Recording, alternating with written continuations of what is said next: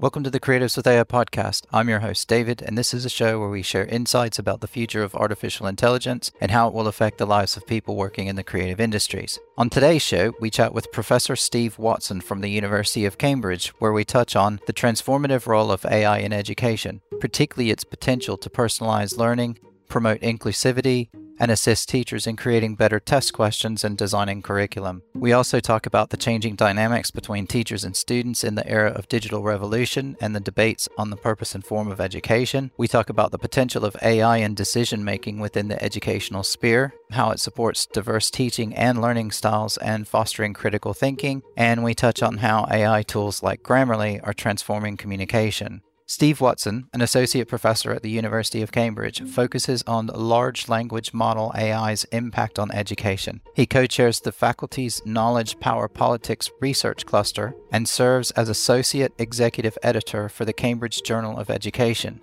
He uses methodologies like social systems theory and phenomenology to explore media, policy, education, and teacher professional training. His degrees in engineering and educational studies are from Cambridge, the Open University, and Nottingham. He holds a postgraduate certificate of education from Sheffield, worked in retail, telecommunications, and taught mathematics before academia. As always, links to Stephen's profile and social media will be in the show notes on our website at creativeswith.ai. Thanks again for listening, and I hope you enjoy this educational conversation with Stephen. So, Steve, good morning. Welcome to the podcast. Hi, David. How you doing? Um, pretty good, thank you. It's good to be here. So I've done the credentials and sort of your formal, you know, kind of qualifications and stuff like that in the intro. But maybe if you just took a minute or two to tell the listeners what you're currently working on, and then we'll sort of take it from there. Okay. Well, I suppose I could be best described as an interdisciplinary re- researcher.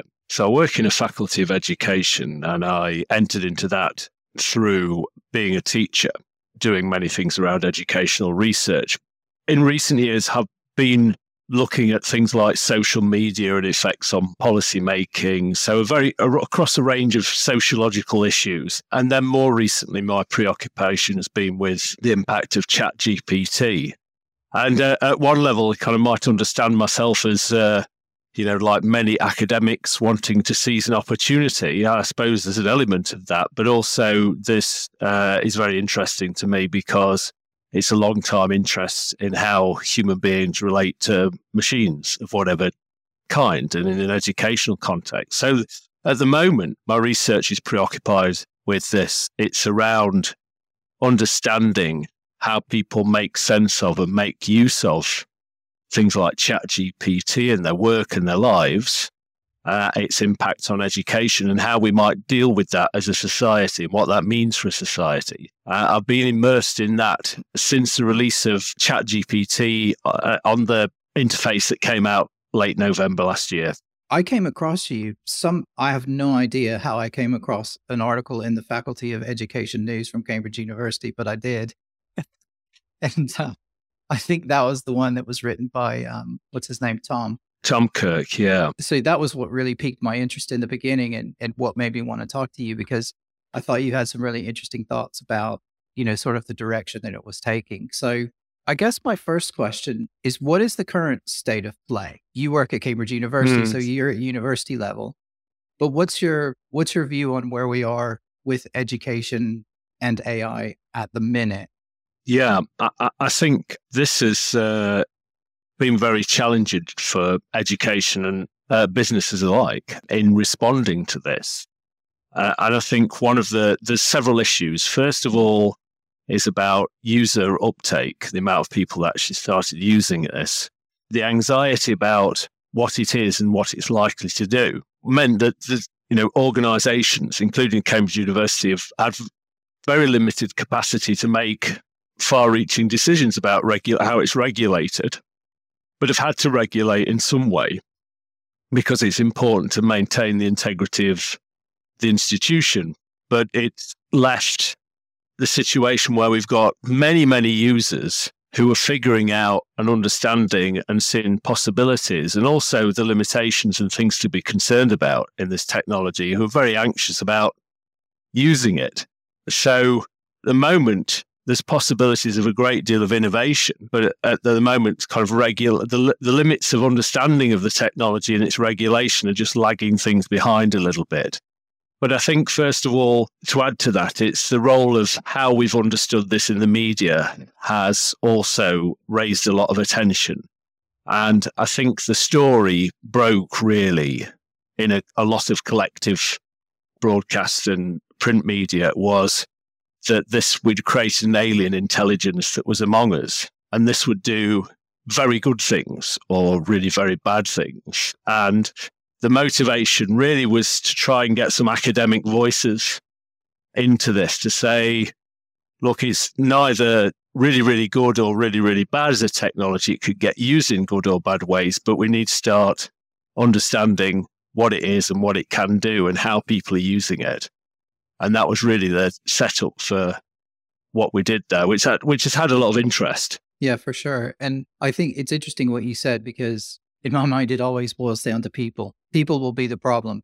I think the AI itself is, like you said, it's it's just a technology. It's a yeah. tool like any other tool. Well, it's not like any other tool, but it is a tool at the end of the day. And I yeah. think it can be used for nefarious purposes or it can be used for good. And I think there's opportunity for both. I think what's interesting is that a lot of the educators I've spoken to are worried on one level, but I think in kind of the lower it seems to be the lower grades. Like secondary school, they're quite worried because those are the kids who, you know, will go out and try and do work with it and maybe pass it off as their work. Primary school students don't really have access to it and the things that they learn. I think AI could really assist mm. with them in, in, in, with some of those students. And, and I know that's one of your things we're yeah. talk about, but mostly and broadly speaking, educators seem quite positive. What areas do you think that it could be particularly helpful in an educational setting. Yeah, I, th- I think that's right. I, I, mean, I was talking to the Hills Road Sixth Form College. I did a, a session there with all the teachers there. And while there were, of course, pockets of people who were kind of deeply concerned and were worried about the technology, overwhelmingly, the teachers were seeing lots of opportunities.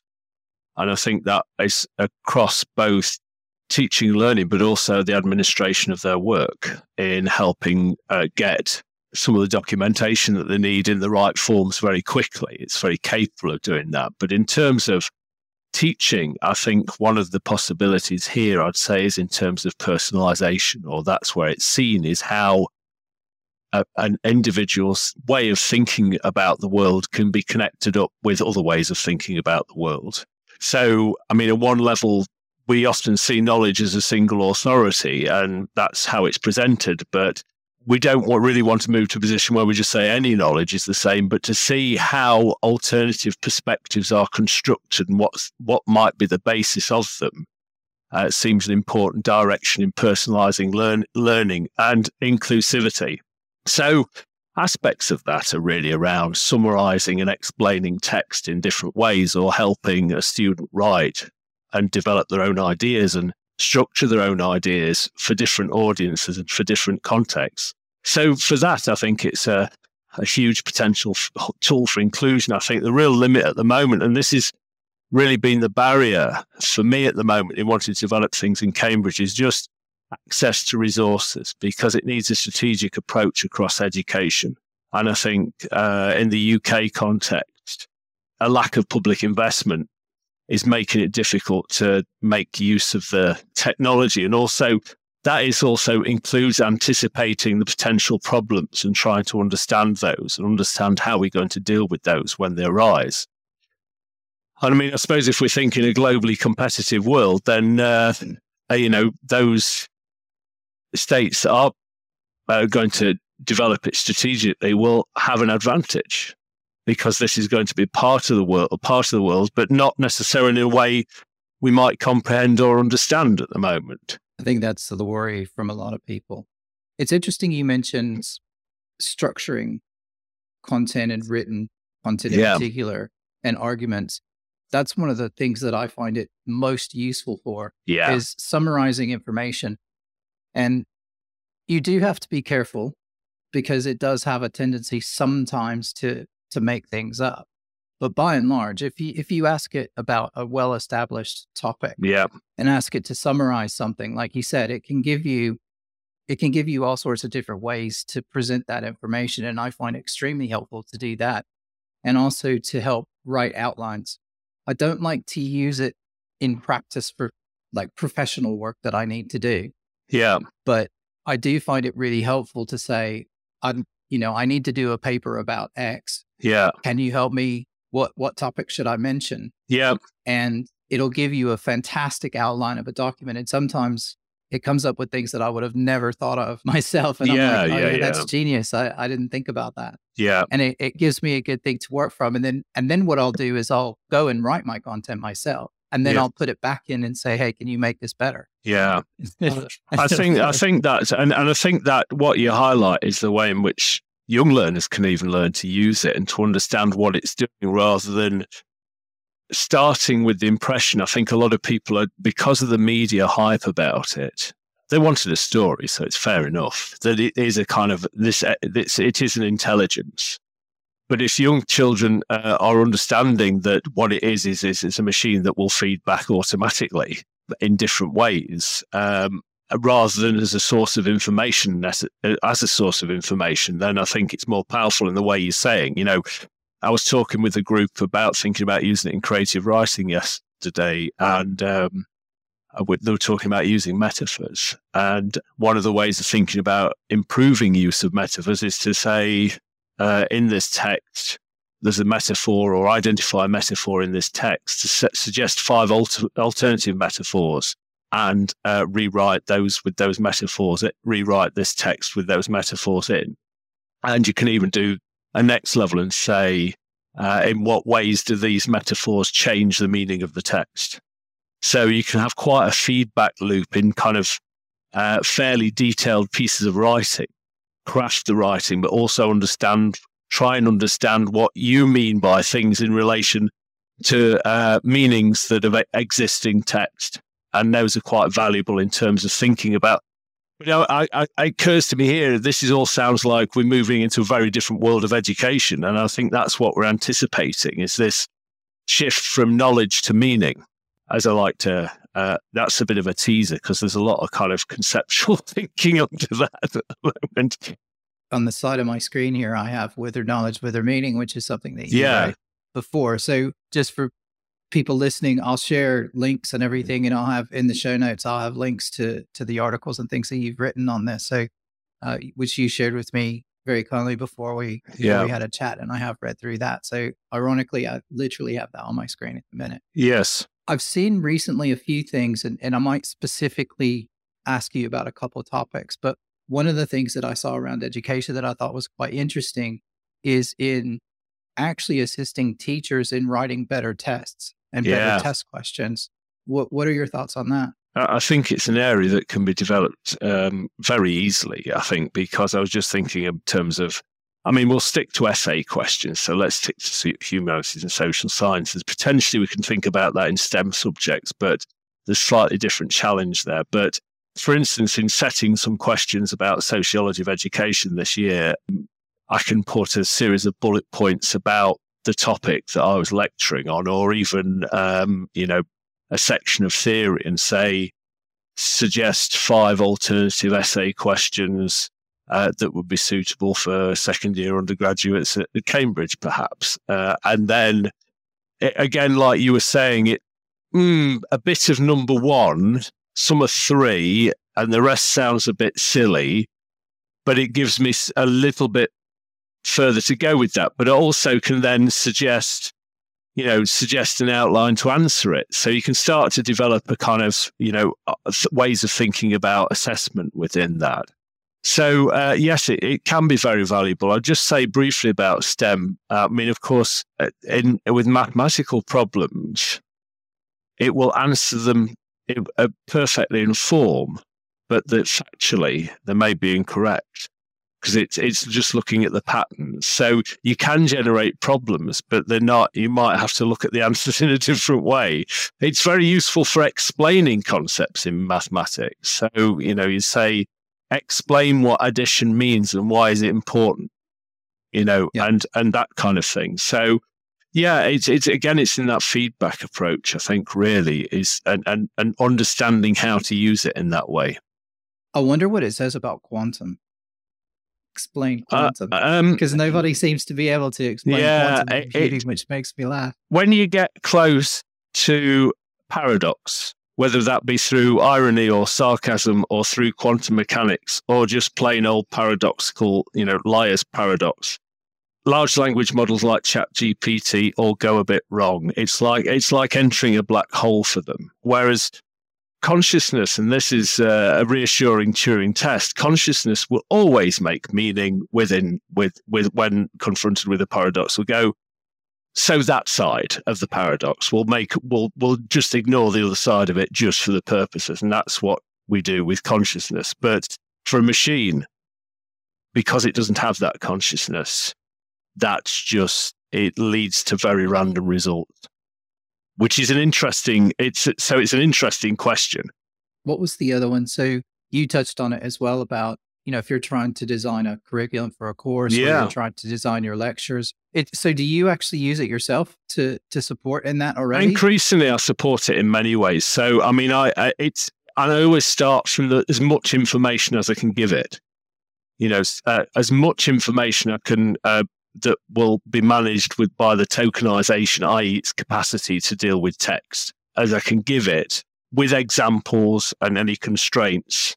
And then it might involve a few iterations in which I take parts of it and go away for a day or so and think about the thing and go, want that, that, and that. So it's always with human intervention.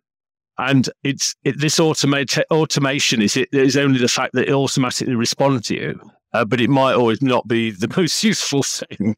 So, how to get it to do more useful things for you is nothing more than an art, really. Uh, I think in so many different contexts, and I think people will develop so specific expertise in this that they'll be able to make a large language model like GPT-4 work for them extremely well. So the answer is yes, and I think part of this is part of my research is to see what sort of thing it will do. And my option is just to use like the chatbot GPT-4 paid one because it's probably the most powerful model available. And I just want to see it in the raw, really. I don't want it mediated by an application. And I want to see how the chat's working. And, and people who were exploring a few years ago with GPT-2 told me that was a really interesting process because it just showed all the errors and everything as well when that cycled round. So you got to see a much more under the bonnet. And, it, and it's like any tool, whether you are a stonemason or whether you are a graphic designer or an anime designer, you know, you need to learn how to use your media. And, you know, uh, uh, if you want to be creative with it. But uh, I mean, even then, to get it to work for you, you need to kind of develop an understanding of the, the art of this. It's, it's similar to the art of writing, but in a new kind of way. It is. And it's interesting that you mentioned that as well, because I think we talked about on, on our intro call, and I still can't find the original article, but there was one of the professors at Wharton at the business school. They now teach a class in their MBA program on prompt writing mm. um, for AI. And one of the things that he talked about in the article is, is that he's learned through starting this class and working through it with, you know, several students that actually you need generally you need to prompt it five times to get to the a, a yeah. very specific answer that's actually useful. So yeah, you start off with a hey, I want to talk about X. Then it starts to it starts to build a thread. Yeah. And so it will come back and it'll give you a summary. Yeah. And then you say, That's great. I'd like to know more about why. Yeah. And then you just keep going and you keep specifying more and more and more detail about what it is that you actually want. Yeah. And as you go through that iterative process, yeah, yeah. it takes about five times. Yeah, I think that's right. You know, that that prompt writing piece, you're absolutely right. You know, everybody's gonna have to I mean, I'm already much better at it than me, I was. Me too, and and and you know, uh, and uh, yeah, I think that's the that's the that's the biggest thing to learn. I mean, my the first thing, my first prompts are like, "So, what's the meaning of life?" Question mark. Please tell me it told you 42. Yeah, I, I, don't even remember, but it was like I, it was this issue of understanding what it could do, really, and I think that is the iterative. And I liked it. What I was thinking there is the times that um, when I'm working on something and you find yourself, you get in the zone with it, you know, so you know you're kind of in tune with a series of prompts and responses and it, it, you know it's feeling productive and it's developing something your ideas are being given some structure and a form and that feels very satisfying creatively and then sometimes you just it's just you know it's an idiot box it's just yeah. and you're an idiot box and you just can't work it and it's yeah. time to go away and get a pencil and paper out or even just go and you know go for a walk or something because uh, and yeah. it's true of any technology in that and I, I think this is why you know the the the reality of this in many ways uh, is much more mundane than we possibly imagine. I mean, that's of course like the stone axe was, uh, you know, an original piece of technology. And of course, we could do that to help with many things, including knocking competitors over the head with it. But it, it took time to learn and to make, you know, to make sense of it in society and how we should use it and how it should be regulated.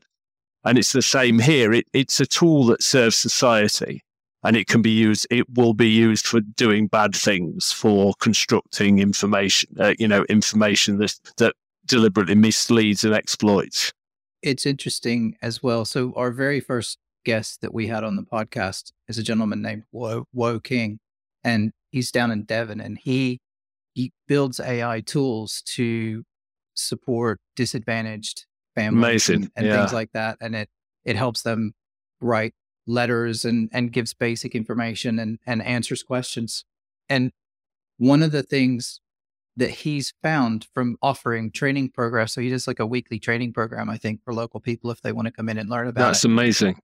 Is he said that old people and very young people actually use it really well. Yeah.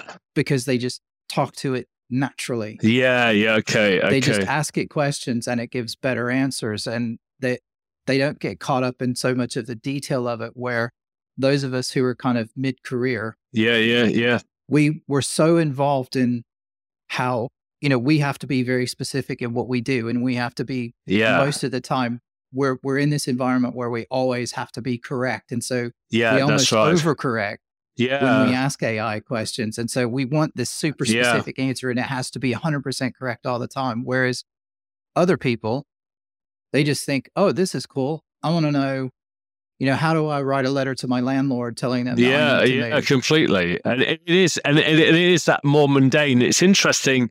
You would describe as mid mid career. So I mean, it's kind of this stage of ad- adulthood that we carry the responsibility for knowledge and what's going to be correct or not. We, you know, we, you know, we're heads of families, we're teachers, you know, we, oh, well, heads of family, you know, we have a, you know, senior role in families, uh, along with partners or not about decisions. And I think the crisis that, you know, the, the thing that we, many of us have grown up through this generation is the crisis of knowledge, something that we carry the mantle for, the truth amongst fake news now.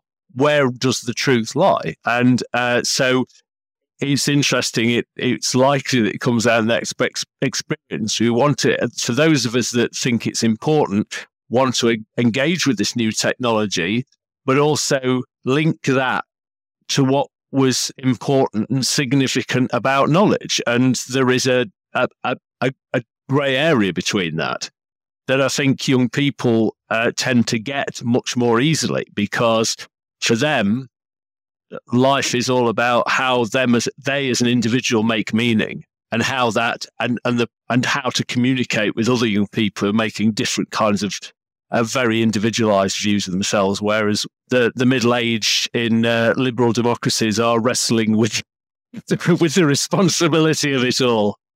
Oh dear. You just blown my mind because i never really i i mean as adults and with you know leaders yes. of families like he said i've never really thought about it as being in charge and responsible for the passing well, of knowledge for society that's um I have to face up to it now and again, but uh, that's the reality of it all. That's that's uh, you know um, uh, whether so. Yes, sorry. Obviously, as an educator, you'll be much more in tune with that. But yeah, I'd, I'd never quite thought about it in those words. So thanks for that. Yeah, um, that's That's good. That'll give me something to reflect on um, while I'm on the treadmill next time. Let's talk about sort of the elephant in the room. Yeah. Which is where do you see over, I mean, you know, I like to talk about the next five to 10 year window because I think things are drastically going to change in that time. Yeah. AI is very clunky. It's still a bit slow, doesn't always yeah. do what you want. When we spoke the first time was after the Sam Altman thing.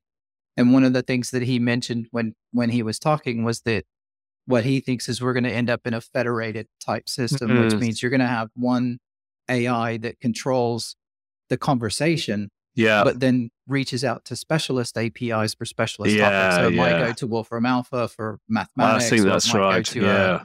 A, a, specialist one, and if you want to play chess, it'll go to a chessman or a chess one. yeah. Whatever. But where do you see the risks coming? Yeah, I th- well, I think that of course the the major ones are you know how this can be used imaginatively to exploit or kind of uh, uh, mislead. I think primarily uh, because it's you know it's very effective at automating the processes that might be used for benefit, but it could proliferate that. Um, and I think it's incumbent really on kind of education to try and very quickly give people a chance to understand what this technology is. And that's an imperative in that. So, I mean, there are issues around, I mean, they're, they're important, but they're kind of, I would say, less existential, if there is such a thing as, you know, like data privacy and, you know, things like biases uh, in the in the data sets. They're things that are ongoing conversations about how and what we use it for and, and what it means to train a large language model uh, in contrast to kind of information retrieval systems that we use to like search engines. So, I mean, the, the, it's probable that out if it's read some of your personal details at any time that will happen to be public, that it could reconstruct those in a in a reply to somebody. But the possibility of that is so remote, it, it seems impossible.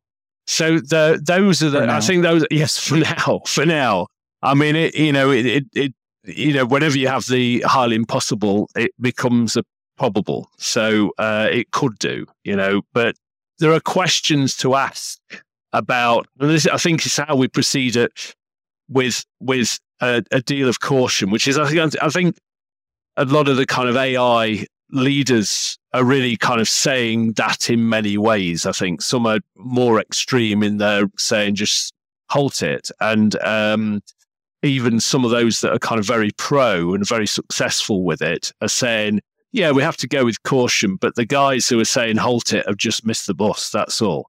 I, think the immediate problem is just people having the time and space to think about it and think about how they could put it to use in their work and in their lives is and and finding the resources to help them with that is the is probably the immediate challenge we have. Uh, and that is going to exist for some time because to really get most out of this technology, you have to spend a lot, spend quite a bit of time with it. I think you've got to work with it over a period of time and quite intensely on in different ways to start to understand it. Now, you know, if I'm in a luxurious position where you know I can pursue that because it's my job to research technology and education.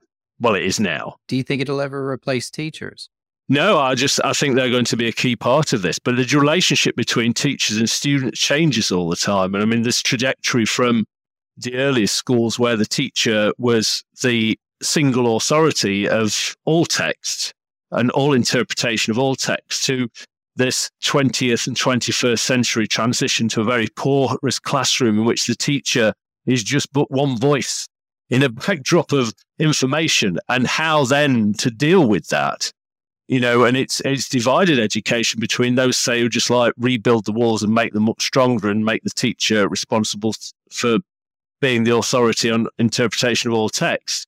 To others who are saying, well, just kick the walls down. Well, I think the answer is somewhere in between, and that's the pragmatic space in which, having been a teacher, that we exist. We try and keep up and try and include things in the classroom and take in different viewpoints and perspectives, but also try and maintain that connection with existing bodies of knowledge and how we understand that. But that's a dynamic process. In And, and because the young people, you've got that contradiction that they're young and developing, and we're trying to help them develop to be individuals and autonomous individuals. At the same time, we're also protecting them in that process as well. So, but in many respects, they're uh, ahead and behind because of that. So, education, as always, is is the site of many contradictions that we solve by the practices of teaching that maintain a level of continuity. So classrooms look a bit the same as they did in the 16th century, really, but with more gadgets. How long have you actually been teaching, like actively kind of working with students in a in a in an educate like a classroom setting? Since 2000. Okay, so that's a that's a really good window for the next question, which is how have you already seen education change from then until now? Yeah. Because I imagine in the 2000s, that was still mobile phones didn't exist in the yeah. early 2000s. I think the iPhone came out about 2004. Yeah. So that was a very different, and I'm old enough to remember before computers at yeah. all. We didn't have any, we didn't even have computers in school when I was in school. But yeah. How have you seen it change? Because obviously there will have been a massive change in students and the yeah, way you completely. teach students and yeah. the way you interact with them just yeah. because of the technology that's available. Because yeah. I guess students now come to class with laptop with laptops and, and mobiles and everything. So I'm interested to see what are your thoughts on sort of what it was like then versus what it is now? I, I think the one thing I'd observe, even though media and technology has changed dramatically on the outside, is the remarkable continuity. So if we were to step into a maths classroom in 2000, it wouldn't look so different from many classrooms in, in 2023. But there has been a lot of changes, you know. So at that time, there was just probably the calculator and, um, you know, a few computer, well, there's certainly a few computer rounds, but they weren't heavily uh, integrated into education. Then came the interactive whiteboard and they, they were huge. And, and so these become features of education rather than directly inf- influenced it. But education responded by negotiating a way of integrating these into what they already have. So, you know, the, the laptop becomes a supporting technology with various bits of application. The, the, you know, the interactive whiteboard effectively is an electronic blackboard, which sometimes isn't as good as a blackboard, especially if the sun's low on an afternoon in the winter but also they opened up the possibility of kind of sharing multimedia and multimedia presentations. So it's the continuity in relation to these rather than the fundamental changes to pedagogy. Uh, but th- that doesn't admit there's a lot of negotiation that goes on in how that happens and how students are in that and how devices are accepted and included in that. But it, it it's always at the periphery and being regulated in rather than saying, you know, we fully embrace this technology. That's quite rare. And, you know, that that's just a long feature of education about how it maintains some kind of integrity by reference to what it already does. And it's interesting how teachers learn to be a teacher in that. You be it's part of becoming that community that's constantly deciding what it how it does things on the basis of how it already does things, which it's is is its, you know, continu- continuous thread. But there are always disruptors to that. You know, there are always people that change that and do things differently. Uh, but I think the most the, the most uh, extraordinary feature is really how public polarized debates about what education should be has, has become an extraordinary feature, as if it's it can be reduced to some very simple arguments like that. That's my next question. I guess I'm curious: Are the students, do you feel, less or more prepared now than they yeah. used to be? To considering that they have technology. So yeah, you know, we don't. Who was it that said if was it Einstein or someone that said they don't remember anything if they can write it down? Yeah, there was someone uh, really yeah. famous who, you know, who talked about that, and he's like, "Well, if I don't, that, I write everything down so I don't have to remember yeah. it, so I can think about other things." Yeah, I mean the, the the most important feature of memory is the capacity to forget because it is a highly selective thing. Memory. Um, but uh, that being said, I think, uh, first of all, answer your question, I think it, uh, student preparation for university have changed in relation to ship to how they use technology in both, you know, progressing through education and supporting their learning at university and understanding the, the social environment they're in. So that's a different kind of preparation. But I, I, the other observation I often make is curricula in all phases of education lag uh, uh, some number of years behind the world we live in. What we're teaching for in a curricula is usually a construct of a series of decisions that were fought over a number of years before. Uh, should we say maybe up to 50 years? And because then they're highly contested, it's very difficult to change those. And I think we probably have to accept that delay about education and think about how we make it respons- responsive in spite of that, uh, because it, it's how then, and it becomes apparent in in in the release of Chat GPT and and people who uh, see the opportunities in education. There's some big questions about what education is for, and I think this thing about memory and memorizing. So, you know, in the traditions of education, when there's a single authority around the text, the memorization of that text is an awfully successful way of, an awfully plausible way of measuring the success in understanding and recalling that text. Uh, but it, when you've got multiple perspectives to make sense of, it does become a much more noisy world in which you not only you've got to understand the basis on which you why am I memorizing that and why I'm making that selection in distinct. So you've got to have a a kind of critical perspective on your own selection. But if you do that all the time, it's it's it's not a good place to be. So you have to get on with your life as well. So so uh, yes, I think memory remains important, but what clouds that is you know the fact that it is so noisy now in the context of what students might have to learn.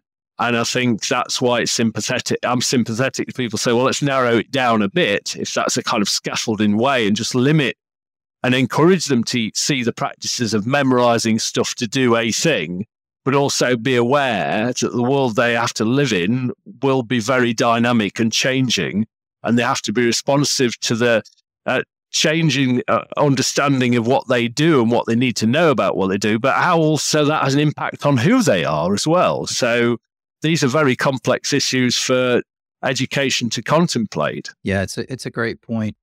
I think there's a perception that at the minute, a lot of education, particularly like secondary and, and probably university level education, is taught simply to ensure that the country, X country, it doesn't have to just be the UK, but this is every country of the world, performs well yeah. on the international rankings. Yeah. And it's not it's not particularly what the students need to be taught. It's sure. they're taught what what's tested on and yeah. you know what's ranked. And I think, like you said, it's it's lagging fifty, maybe seventy five. Yeah, well, years. yeah, yeah. Oh, um, so I'm glad you think I'm being generous there because I was thinking in front of educators, I sometimes think that might be seem sounds as if I'm saying education is so conservative. But I, I, I agree, it lags along. You know, there's things in there you think why.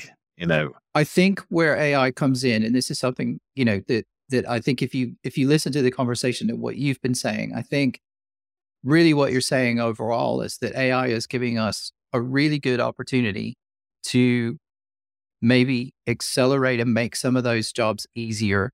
Like it it might help you save a lot of time in grading. Yeah. So you're not spending nights and weekends grading papers. You can actually get some assistance in the grading so that actually frees you up to think more about what you should be telling students. I think that's right. I completely agree with that. You know, but it, but that level just raises the game for everyone, doesn't it? You know, so then you then you spend your evenings designing great prompts to help you do, or do your work. yes, yeah, and uh, you know, and students are designing great prompts. So you know, I, I think that's right, but it, it, does address those problems because we're operate, operating a much more reflexive level about who we are and how we make sense of ourselves in society, and who knows where that will take us. But it, it solves it solves the problems we have now of just this kind of hyper level of in, in uh, well, it doesn't solve the problem of hyper individualization. It just is a way of making that manageable.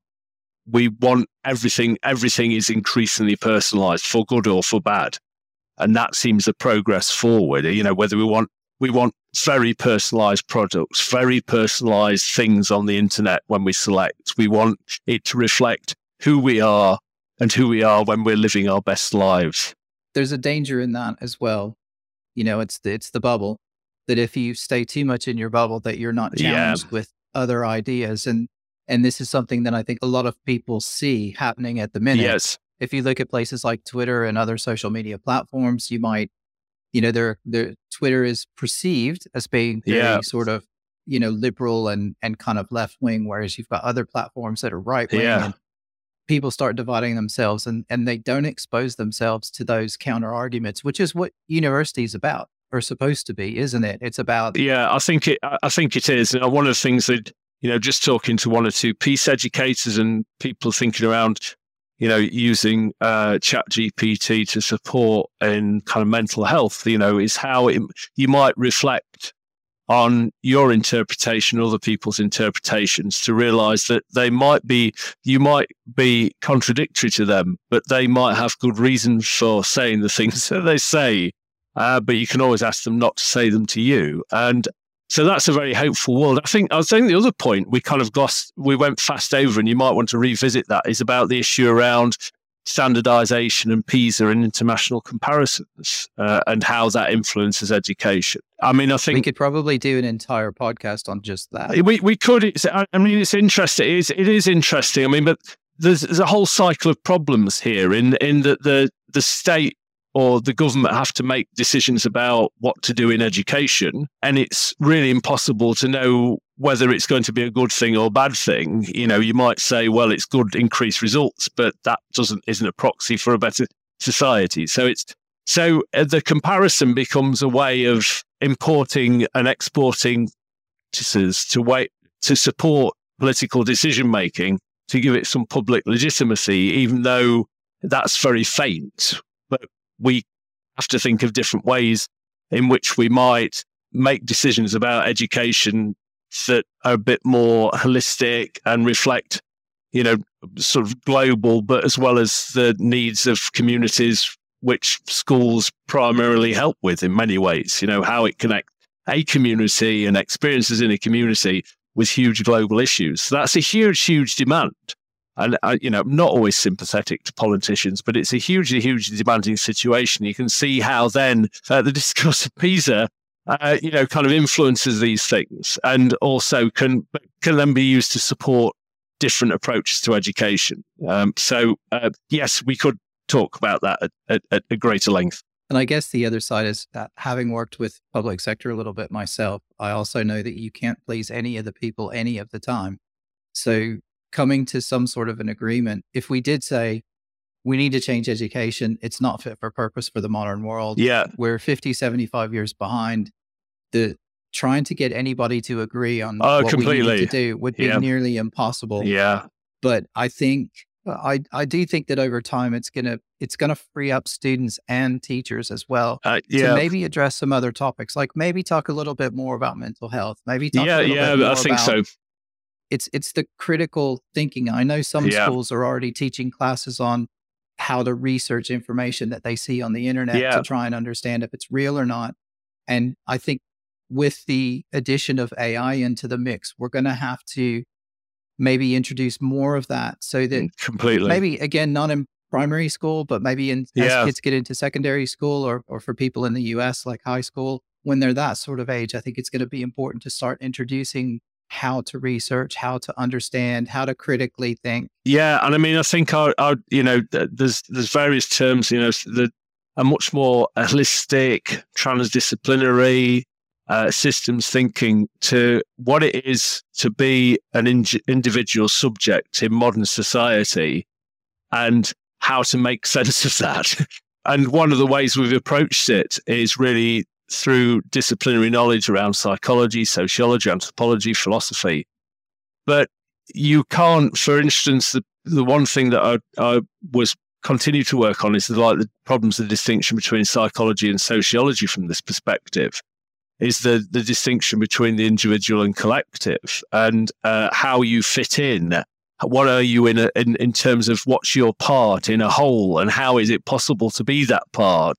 And what does that mean in society and how you make sense of that? So you can't just look at that from my own individu- individual thoughts because they're always connected to what's going on in society and around around you and being influenced by that. So it's how do you think beyond that and think about how everything else uh, is um, organized around that uh, in the society you live at and how to to cope with that and remain, shall we say, healthy uh, or cope with ill health or cope with the things that come along and to try and assess in very uh, non simplistic terms what might be uh, a, a, an appropriate decision on bigger issues. But it's, I mean, all of those just, we end up with a lot more kind of nuanced in, I think the, the, the, the approach, you know, while we now accept that consensus, as you say, is unlikely and, and that's you know, affected politics quite dramatically, how we deal with contradiction is, is usually through trying to work out shared problems that need solving in quite practical ways um, and immediate things, and many of those around communities. And I agree. And I mean, this I I see this kind of technology being able to empower a community to say, you know, this is what you know to generate content around their shared uh, problem solving in order to be able to connect in with wider politics or society, media, uh, and to draw in from expertise potentially because they're able to generate content to support what they're doing and to articulate their decision making processes locally. When Woe was on, one of the things he said is you pretty much need to just treat AI like it's just someone in the office, like it's that guy. Right at the minute, you know, it, it sometimes it makes up stuff, but yeah. you can ask them questions and you can get help and support. So, feeding off of what you were yeah. just saying, do you think then that is AI just going to become another member of society that we're just going to have to kind of deal with like it's a person? Um, I, well, I, I, I don't. I mean, I, I characterize it as not the guy in the office. I mean, I've heard students say it's like having the smart student on permanent, uh, uh, you know, on WhatsApp permanently. Um, or, or for me, it's the guy in the pub who is great company, but yep. tell makes up stories, and you just have to accept that he's going to make up lots of stories. But he he'll, he'll always give you a, a good plausible response to whatever you say. But then from then, I you know no, this is this is no more than an automatic pencil, really, or a calculator, or a calculator. You know, it's just another communication tool. You know, it is just a tool, and I think see it that way. It kind of see it limits this kind of imaginary about this kind of uh, intelligence that's there, you know, and that I think is misleading in how you comprehend how to make use of it in creative ways. So to see it as a kind of very clever, you know, it's like the ultimate. You know, if you take Midjourney and ChatGPT all together, and ultimately with multimedia AI, you know, you effectively you've got a, a you know a very clever universal art device it's like yeah. he'll pay, yeah. he'll produce in any media in any form in in any genre or anything of this and all all that's you know you you it's you as the creator decide what you're going to do with that what you want it to do uh really yeah it's i know advertisers are using it and they can create things like in the past they would create maybe four or five videos that were targeted to different audiences now they can create 10,000 yeah and they can in a matter of minutes. Yeah. And they could target those at very, very specific uh, yeah, that's right. markets. And it saves them time and money. And this is where, I mean, you know, the, the power of persuasion of, of advertising has been incredible. You know, it's just another aspect of the media. It's been incredible and, and increasingly persuasive. You know, I mean, I grew up with the birth of TV advertising and how entertaining that was and how people creative that was. But the, the increasing level of per- personalization and targeting requires people to be able to reflect beyond those messages. We can't control them. We won't be able to control them, but we'll be able to say, do you know why this is so persuasive? Because it's it's aimed at you. So don't believe it. You know, you make the decision. You have to make the decision here, but don't. You know, knowing that it's designed to persuade you to buy this.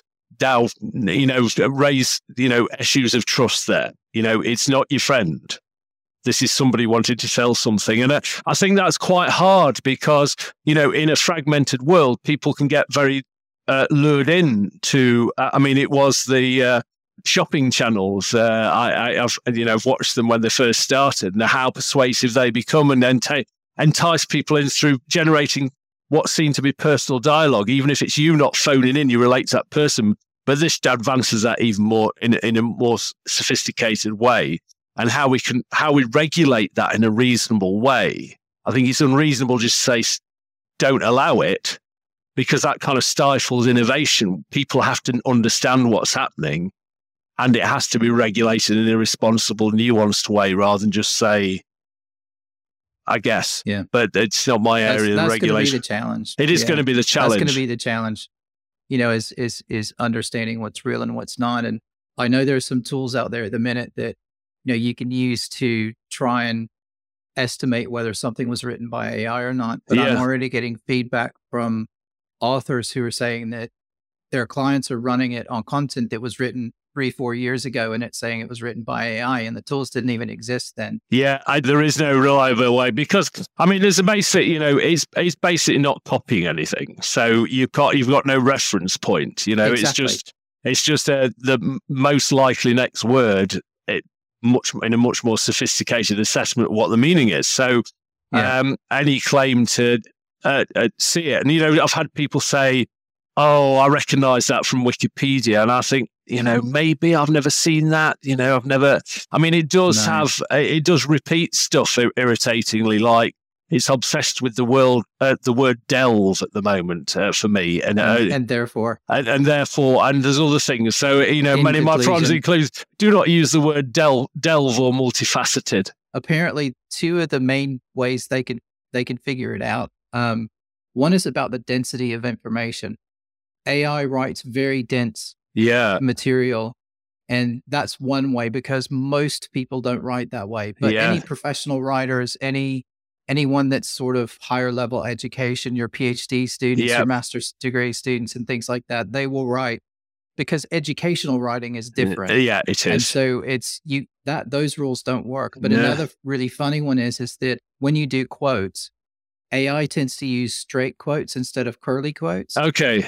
And so so that's one really easy way to Yeah, identify yeah, it is yeah. if it has straight quotes in it. So I learned that I take content very frequently and put it into Grammarly and sort of check everything Yeah. to make sure that the, the grammar seems to be okay. And one of the things, if I've used any AI content at all, or I've had it go back and correct my stuff, Yeah. it picks up on the difference in the quotes and it will say, do you want to use curly quotes or straight All right, quotes? So okay, I always go okay. back to curly quotes. But uh, there you go. There's a top tip. Yeah, it's it's pretty limited. It's pretty limited. Yeah. Okay. Again, I'm conscious of time. We're, we're almost at an hour. Yeah. We could probably talk for a We, whole we could. hour. It's I been like absolutely there- fascinating because you do ask great questions, and uh, you know I realise Oh, that uh, you. you know I'm, I'm trying to write something longer about you know some of these ideas at the moment uh, with the help of uh, Chat GPT at the moment, but um, Of course. so it's really helpful to talk through some of these ideas, and um, uh, yeah. Well, thanks very much for coming on. Do you have any last words? No, I think we've exhausted ourselves today. So I hope if there's another chance, we can uh, have another conversation. 100%. Steve, thank you very much for coming on the show, and we will speak to you another time. Thank you, David. Bye. Okay, folks, that's a wrap on another amazing episode of Creatives with AI. Thanks so much for joining us today. We really hope you enjoyed the conversation as much as we did. If you want to stay up to date on how all things related to AI is impacting the creative industries, then be sure to subscribe to the podcast on whatever your favorite platform is. We're on them all. And follow us on social media. We're on mainly Twitter and LinkedIn, but we're the same handle everywhere, which is at Creatives with AI. We'd also really appreciate it if you could just take a minute to leave a rating and a review on Apple Podcasts or Spotify. Those are our two main platforms, and it really helps other listeners find the show, and it also helps us get more popularity and more exposure. So it'd be amazing if you could help us with that. If you've got any questions, topic suggestions, guest recommendations, feel free to send us an email. The best email is hello at creativeswith.ai or you can shoot us a message on social media. Either one is fine. We love hearing from all of you, and we can't wait to bring more exciting episodes in the future. And the best way we can do that is to get feedback from the audience and have the audience tell us who it is you'd like to hear from and what things you'd like us to ask and what topics you'd like us to talk about. So please use that. Let us know what you want to hear, and we'll do our best to get it for you. And last but not least, we'd like to give a shout out to our sponsor, Futurehead Limited, who make this podcast possible. Your support means the world to us, and we really appreciate it. So thanks very much.